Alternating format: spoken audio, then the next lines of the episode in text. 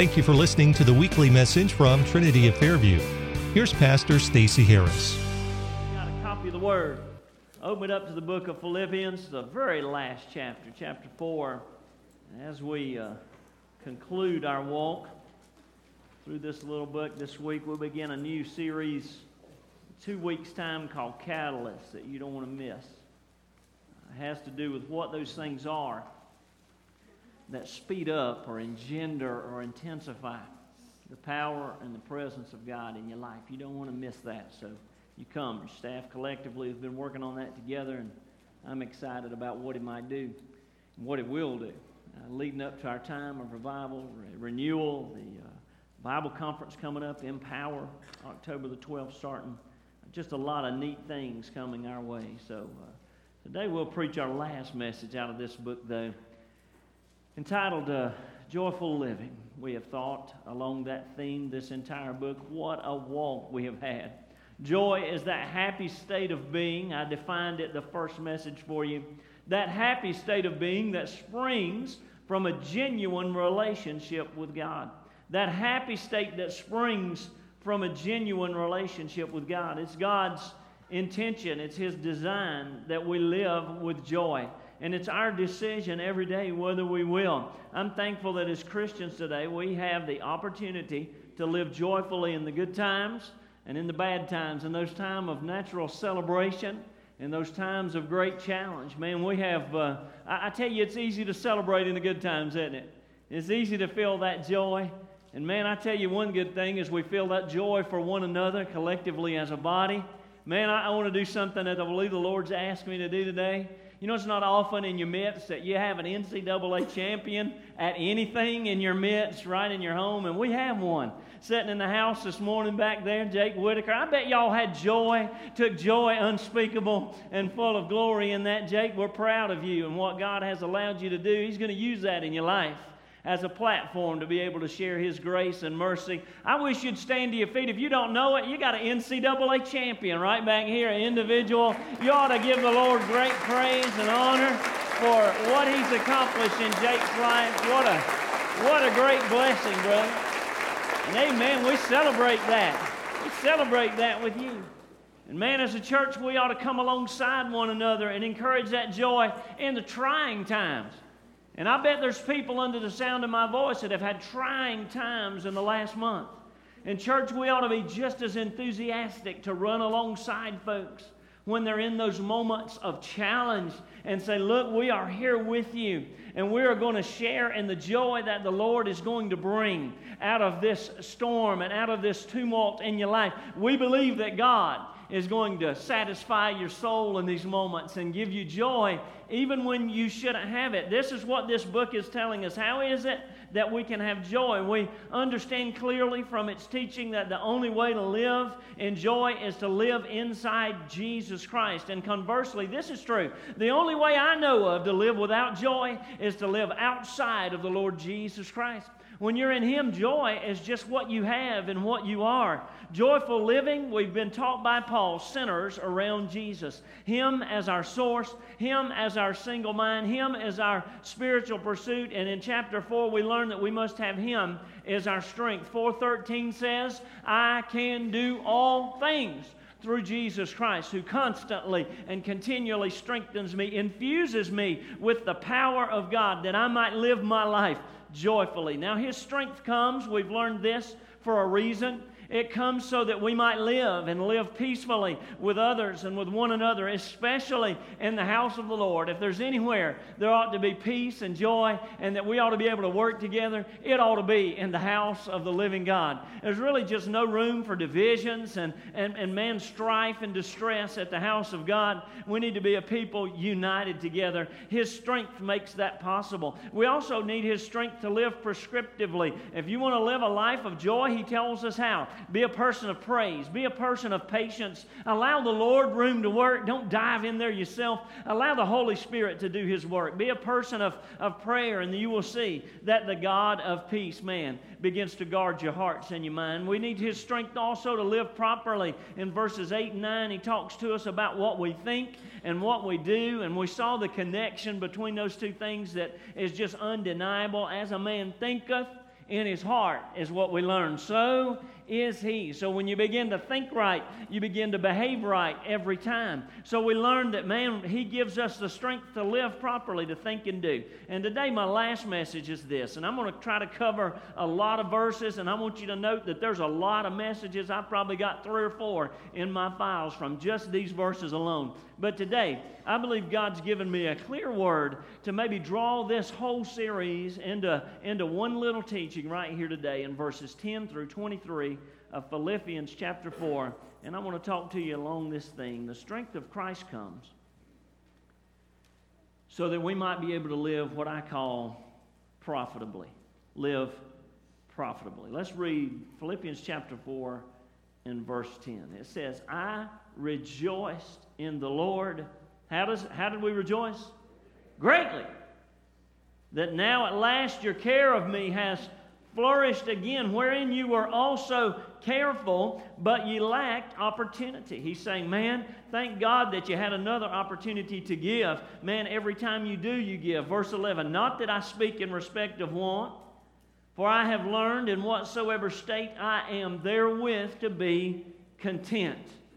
I know both how to be abased and I know how to abound everywhere and in all things. I am instructed, he says, both to be full and to be hungry, both to abound and to suffer need. Here's our key verse for this chapter I can do all things through Christ, which strengtheneth me. Verse 14 Notwithstanding, ye have well done that you did communicate with my affliction. You got involved. That was a, a beautiful thing, he's saying. Verse 15 Now you Philippians know also that in the beginning of the gospel, when I departed from Macedonia, listen to this no church communicated with me. He said, Nobody else gave unto me as concerning giving and receiving, but you only. He's saying at the very beginning, when I left Macedonia, you were the ones that sent me away with my pockets full. Verse 16.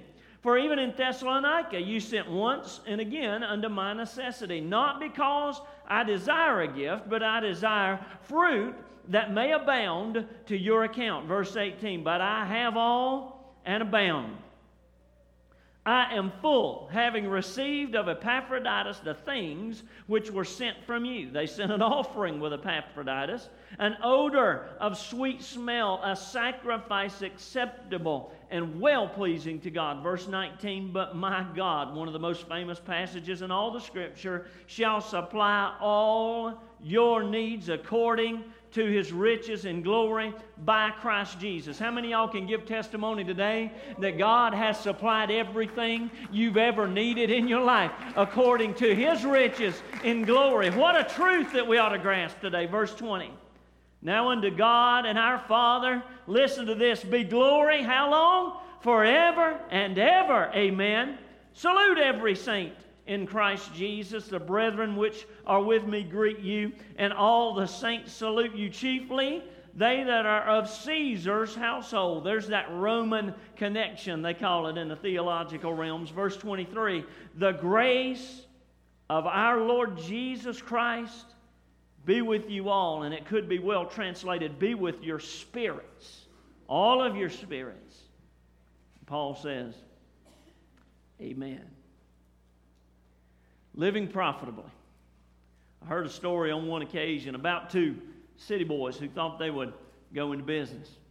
They thought, man, we have a, a dynamic opportunity here. They saw this current movement toward the organic and, and locally grown stuff, and they thought, man, we're going to capitalize on this movement they decided that they would get themselves a truck and, and ease out into the countryside and find some local farmer and there buy some produce from him and truck it back to town and sell it to the people in town. They did just that. They dove in their truck one morning early, went out to the country, and found a watermelon farmer, brokered a good deal with him, what they thought was a good deal.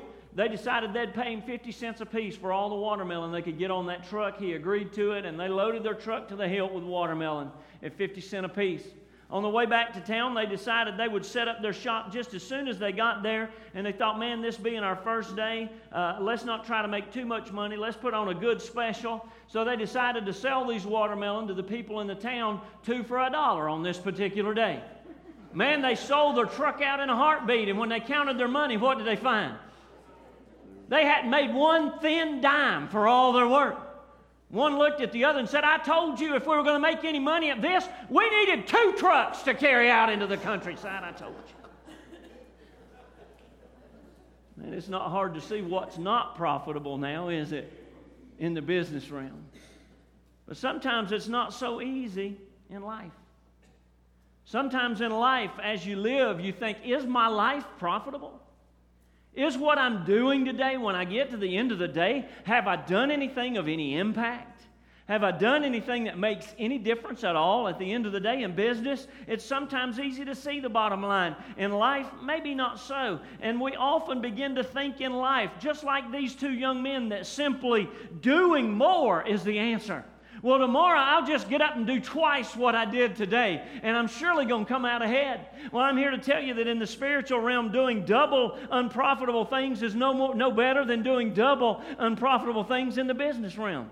So we really need a guide today to say, man, I, I, want to I wanna live my life well. I, when I get to the end of the day, when I see the bottom line, I desire that we could look at my life and say, wow, now that was a profitable life. I'm going to ask you today, if you're in the house and you'd say, Pastor, I'd love at the end of my lifetime to look back and say, wow, that was a profitable existence. My life counted for something, and my life made a difference. How many y'all would say that in the house of the living God today? I'd like to get to the into this and see that, hey, man, something was good that came out of my life. Man, I see, and, as I get a little older, you know, we start out just trying to survive, don't we? I remember when Tammy and I first got married, we lived in that little mobile home. I look back now, we were having the time of our life and didn't even know it. We were just trying to get from, from one week to the next. And even many times now, we're still in that same boat. But early on, we were just thinking, man, if we can just survive till next week, wow. If we can survive till we get out of school, wow. If we can survive until somebody gets a real job in the house, if we can just survive, somehow we, we start out in that survival mode. Then we move to that success mode man, we, we get that degree or we get that job, or all of a sudden we start making that money that, that moves us along, and we think, wow, this is a pretty successful existence. But I'm telling you, you don't have to live too long in that success realm until you begin to scratch your head and say, wow, listen, I'm gray haired now. I'm not quite as young as I used to be. And the finish line for me seems closer than it ever has been. And I don't think so much about survival. And I don't think so much anymore about success. I'll tell you what I think about. I think about significance. I think, God, what can I do with the rest of my life so that at the end of it I can say, wow, I did something, something that was significant in the spiritual realm, something that my life I could look at it and say, wow, that was good, that was a blessing. And man, we move to that place of a deep desire to do something significant. And that begs the question today that I'm driving at that we're going to consider. What is it that makes a life profitable? And I'll submit to you that a profitable life has always got to be a joyful life. When you look at it and your life meant something, that's always going to bring you joy. What is it? What are the things? And I'm going to pull four out real high here, and you could preach a message on every one of these, but I'm going to pull them out real high for you. Four things you need to know that makes a profitable life. Number one, a profitable life is a life of gratitude. If you want your life to count for something, become a person of gratitude. And watch the good and lasting and eternal things that begin to come out of your life into the lives of others. Become a person of gratitude. Look what Paul's saying to this little church. Verse 10, he says, Man, I rejoiced in the Lord greatly, he's saying, for your support of me. Verse 14, he says, Man, you did, you did well. That means it was good, it was welcome, it was timely that you came alongside me in the moment of my affliction when I needed you most, when I needed it most. There you were, and man, you did a good thing. He says in verse 15 and 16, Now this is no surprise. Man, I remember you've always been a great blessing to me. In verse 18, he says, You have met my need to the absolute max. I have all, and I'm abounding because of what you've done. You know what he's saying in so many words? If I boil it right down, you know what he's trying to say here to this little church? He's trying to say, Thank you. Thank you. He's trying to say, man, thanks for being there in my life. Thank you for meeting the need. Thank you for bridging that gap. Thank you that when no one else was thinking about me, there you were and you responded to the leadership of the Holy Spirit. He's saying, thank you, thank you, thank you, thank you. And I wrote this down. The most overused, worn out, repeated words in the vocabulary of a Christian ought to be thank you. We ought to be the most grateful people on the face of this earth. We ought not adopt that spirit of entitlement. We ought to emblem, emblematic of that spirit of gratitude. We ought to set the bar high for the world to see. For if anybody has something to be thankful for, it ought to be the children of the living God. And we need to adopt that idea of, of being thankful in all things. Don't you like people who are grateful? Don't they do something in your life? I heard a story of a Scottish preacher. His name was Alexander Whyte. He was noted in history for the power of his prayers in the pulpit. People used to just come to church to hear him utter a prayer in the pulpit. What set him apart was the fact that every prayer he prayed was uplifting, it was encouraging, and the hallmark of his prayers were gratitude and thanksgiving.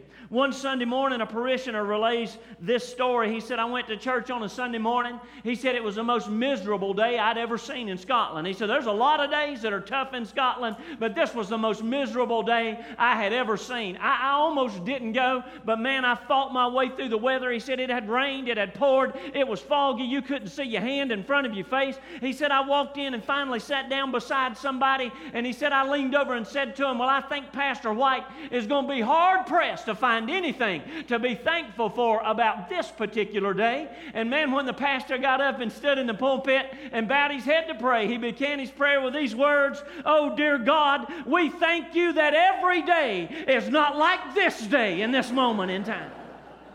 And you see, we ought to have that kind of attitude. Thank you. It ought to be a thank you. We ought to wear that terminology out.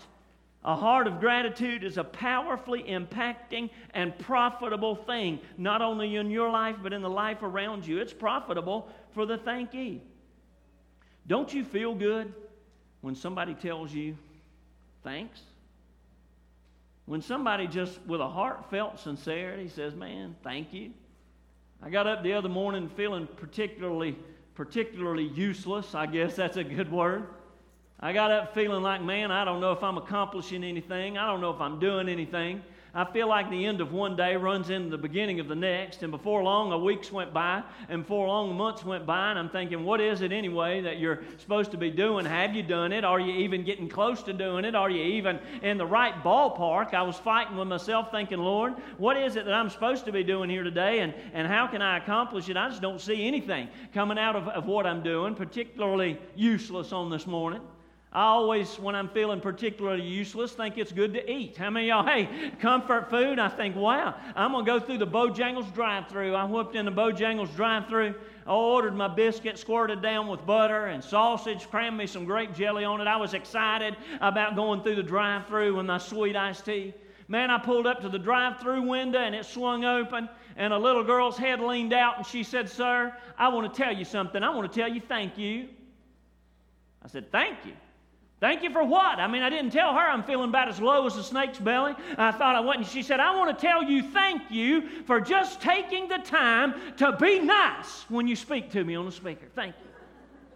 She said, I'm going to tell you, every grump in Asheville, North Carolina, has been through this drive through line today. And she said, I'm going to tell you, thank you for just taking the time to be nice when you came through. You know, I've lived on that for months. How many y'all here? What? Hey, when I feel down, I go right back to that Bojangles drive through in my mind and in my body. How many y'all? Hey, hey, I go right back. Why? Because it does something.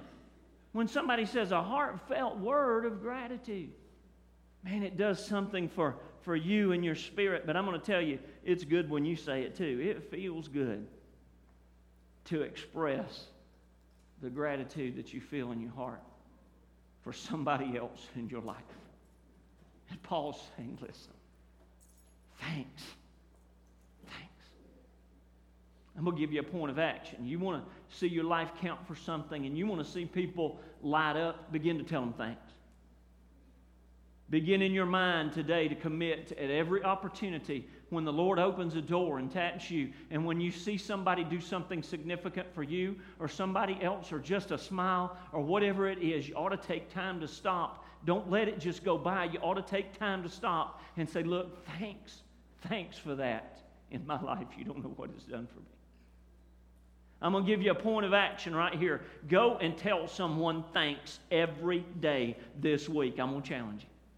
At least once a day, find somewhere. And you'll find, I'm telling you, once you start doing it, you'll find every hand's turned. Man, I got so many people that I'm thankful for and so many things that God brings in. Tell someone thanks every day this week. I'm going to give you a few examples. You ought to tell that wife you're thankful for her and that you love her for the work she does in your home and in your heart. You ought to go to that husband today and say, Listen, I am thankful for you. I am thankful for what you are in my life. You ought to go to that mom and dad and thank them for that loving, providing, and guiding they have placed in your life. When that store clerk's good to you, you ought to thank her for her kindness. When that gentleman holds the door for you, you ought to take time to say thank you so much. When that employee does the job that you would have had to have done as a boss, you ought to take time to pat him on the back and say thanks for the job you do. When that boss is good to you, you ought to take time to not complain about them so much, but walk in their office and say thank you that I've got a place to work and that you're good to me. Man, for that Sunday school teacher that prepares every week to sow the Word of God into your life, you ought to say thank you. For that student pastor, for that worship pastor, for that children's pastor who ministers to your kids, you ought to take time this week to tell them thank you. For that coach on the ball field, for that person that God has put in your life, for that genuine and good friend. And I'm going to tell you, a friend is a priceless thing. A real friend in your life is a priceless thing. This week, you ought to call them up and you ought to say, Look, I just want to say thank you for what you do for me and for what God's done through you. I guarantee you, you'll find more joy than you've ever known by doing that. I want you to stand to your feet. I'm not going to let you wait. This is your first opportunity. You find somebody around you and you hug their neck in this moment and you say, Thank you, thank you, thank you for what you are and what God has used you to do in my life.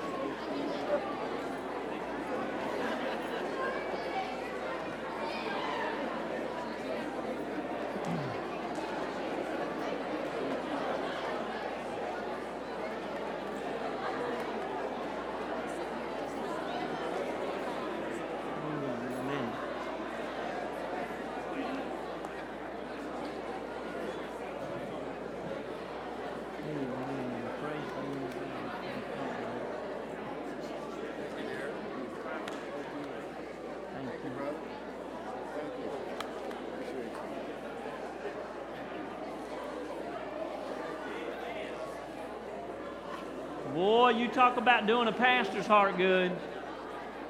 You look out and see the people of God giving gratitude to one another. That's a blessing, man. That is a blessing. Seeing sons and daughters and moms and dads, friends, wow. You want to know what a profitable life is? It's one of gratitude, it's not one of entitlement. Now, folks, today, if anyone deserves thanks, it's God Himself. If anybody today deserves us to say with all of our hearts, thank you, it's God for who He is, for what He's done,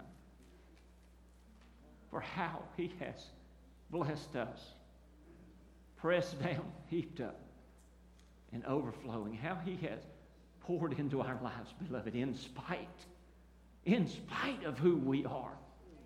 He loved us when we were unlovable and unconcerned. He loved us so much that He gave His very best so that we might know Him today in the free pardon of sin. My soul church, let me tell you, the heart of a true worshiper is a heart of gratitude today. And when we show up at the house of God, it ought to be our primary mission when we walk in the door to say, Thank you, thank you, thank you, Jesus, for who you are and for what you have done. And I, I want to give you an opportunity. Here's another point of action. If you're thankful for God and for anything He's done in your life today, you ought to take this opportunity to stand back to your feet and give the one who's really worthy of all the thanksgiving and all the gratitude that we can muster in this house today. It all belongs to the Lord Jesus Christ. Anything good in your life has come from His generous hand. And He's worthy of a praise in this house this morning for His goodness. Woo! Man, you want to get happy and live profitably? You just get up every morning and say, Thank you, Jesus. Thank you. Thank you, thank you. You watch how your attitude and your experience turn. Paul's saying, Church, thanks. And I'm going to tell you, and I won't tarry here long or I won't be able to preach the rest of this message. Church, thank you. Thank you. Thanks for what you do, how you minister to me on every hand's turn. Thank you. A profitable life is one of gratitude. Secondly, and I got to hustle, I know. A profitable life is also a, a generous life. A profitable life is also a generous life. If when you get to the end of things, you want to look at the bottom line and, and see that your life has been profitable, begin to be generous. Begin to be generous. This Philippian church gave. They were a generous church. And Paul is commending them for being just that. How do they give? Quickly look. They give opportunistically. Verse 10 says, Every opportunity that arises, you took it. And this one arose, and I thank you for taking it again. Verse 16 says, This is not the first time. You sent once, and then again, even when I was in Thessalonica. He says, Every chance that you've ever had, you gave. You have given every time that an opportunity arose, you seized it. It was not a one and done deal. He says, You gave opulently. In verse 18, he says, You have met not just one or two of my needs, you have met my every need. He says, I have it all and I abound. They gave from their need and met Paul's need. Look, thirdly, they gave objectively. They gave to further the ministry of Paul. Look in verse 15, he said, You guys were willing from the beginning to support my ministry. He said, Even when I was in Macedonia and about to leave out, nobody else thought to, to give us something to travel with, but there you were. He's saying, Man, why did you do that? To support the gospel as it was going out. They also gave to as a worship offering to God. There was an objective to their giving to further the ministry of Paul and to worship God through their giving. Verse 18, Paul says, Man, let me tell you, it was good for me,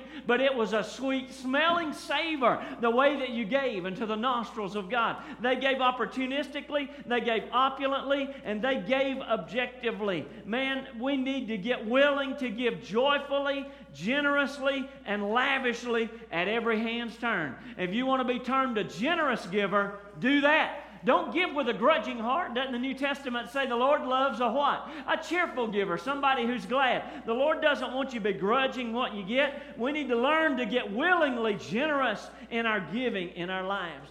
I heard a story of a man that's uh, pretty near and dear to my heart, Henry Ford. Somebody told me the other day that Jesus, I'm a Ford man. Somebody lovingly told me the other day that they found out that Jesus was a Ford man also. I said, Really? They said, Yeah, he walked everywhere he went. How many y'all, hey, I thought that was pretty good.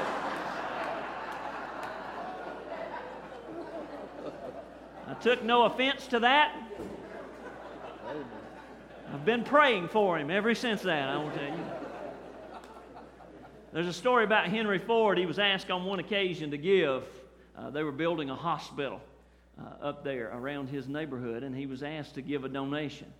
So the billionaire Henry Ford generously decided he'd give him $5,000 toward the, the building of this children's hospital.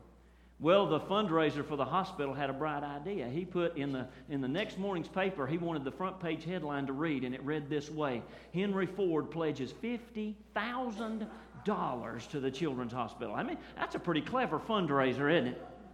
Well, Mr. Ford saw this headline and got irate, and he said, Get a hold to it. Say, I need to talk to that chairman of that fundraising committee again right now. He got him on the phone. He said, Listen, you're sadly mistaken. I didn't say $50,000. I said $5,000. The chairman of the fundraising committee said, Mr. Ford, I am so sorry. He said, I'll print a retraction in tomorrow's paper. Henry Ford uh, lowered the amount of his gift $45,000. How many of y'all think that went over well?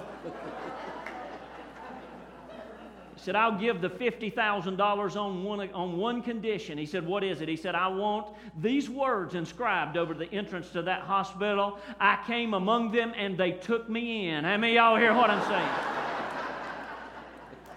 Thought that was pretty good. And isn't that how we give most times? And if you want to live a profitable life, get generous. Get generous. Mother Teresa said one time, if you've given something that cost you nothing, you've given nothing. And these Philippians were generous. They weren't wealthy. They gave from their need to meet the need of Paul. And if you want to get to the end of your life and say, wow, you know, that was profitable, that's a good bottom line begin to hold the things in your life very loosely and begin to give. You know, I don't think I'm ever more joyful than when I'm giving. I don't think the joy of the Lord ever resounds in my heart more clearly than when I'm giving. Church, you want to live a profitable life? Profitable life is a grateful life. Secondly, a profitable life, Paul says, is a gener- generous life. Thirdly, I want you to see that a profitable life is also a grounded life. Here's two thoughts. Again, you could preach these if you want to go and preach them and tell them the Lord gave it to you. I don't care. Whatever you want to do. A profitable life is a grounded life. Two thoughts here. Well, number one, it's content with God. Verses 11 and 12, Paul says, Man, I've learned to be content. Doesn't matter what I have. Doesn't matter if I have it all or if I have nothing. I've learned to just be content. And what that means? That means satisfied. That means having the desires appeased. That means free from care and free from discomfort. He's saying, man, plenty or little, I've learned to be content. You know what uh, Paul said to a young man named Timothy in 1 Timothy chapter 6 and verse 6? He said this Godliness now, son, with contentment. What did he say? Is great gain. He says it's much profit when you can get to the place in your life just to live a godly life and do it with great satisfaction and contentment. He said, That's gain. Ben Franklin once said this contentment makes poor men rich, and discontentment makes rich men very poor. A profitable life is grounded in being content with God. Secondly, it's grounded in being confident in God. Verse 19, what a verse. He says, Listen now, church, my God shall supply all my need, and implied there is all your need according to his riches and glory. Not only should we be content with God, grounded we need to be confident in God. I know, beloved, beyond a shadow of a doubt today, that God is going to supply my need. You know what that word supply means? It means this fill to the full. That means He's going to meet every need that I have. That word supply means He's going to fill it up to the full. Whatever it is I need, it's going to be pressed down, heaped up, and overflowing. How many y'all can say truly today that God's not only met your need in the past, but you're confident today that He's going to meet your need tomorrow? How many y'all can say that today? Man, that's a grounded life. And man, that's a profitable life at the end of the day.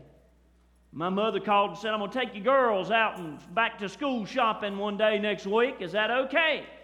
I said, Hallelujah and thanks be unto God. Yes, that's okay. I'll wait to take them till you get back with them. How many y'all here? Hey, Man, she came to get them, and Riley was easing out the door. I said, Honey, uh, let me give you a little money. Surely you'll need some money today. She just looked at me and chuckled. She said, Dad, what in the world do I need money for when I've got Mamaw sitting outside in the car? now, what kind of confidence is that? What in the world do I need any? Mamaw's going with me. She's going to buy my Starbucks coffee. She's going to buy my lunch. She's going to buy those Converse tennis shoes. She's going to buy anything I ask her to buy. And man, I prayed for Mama. How many y'all here hey, as, as they went down the road?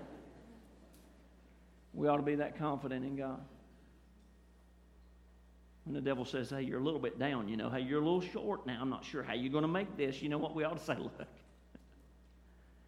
man, you don't understand. I've got the King of Kings and the Lord of Lords. My Father owns the cattle on a thousand hills.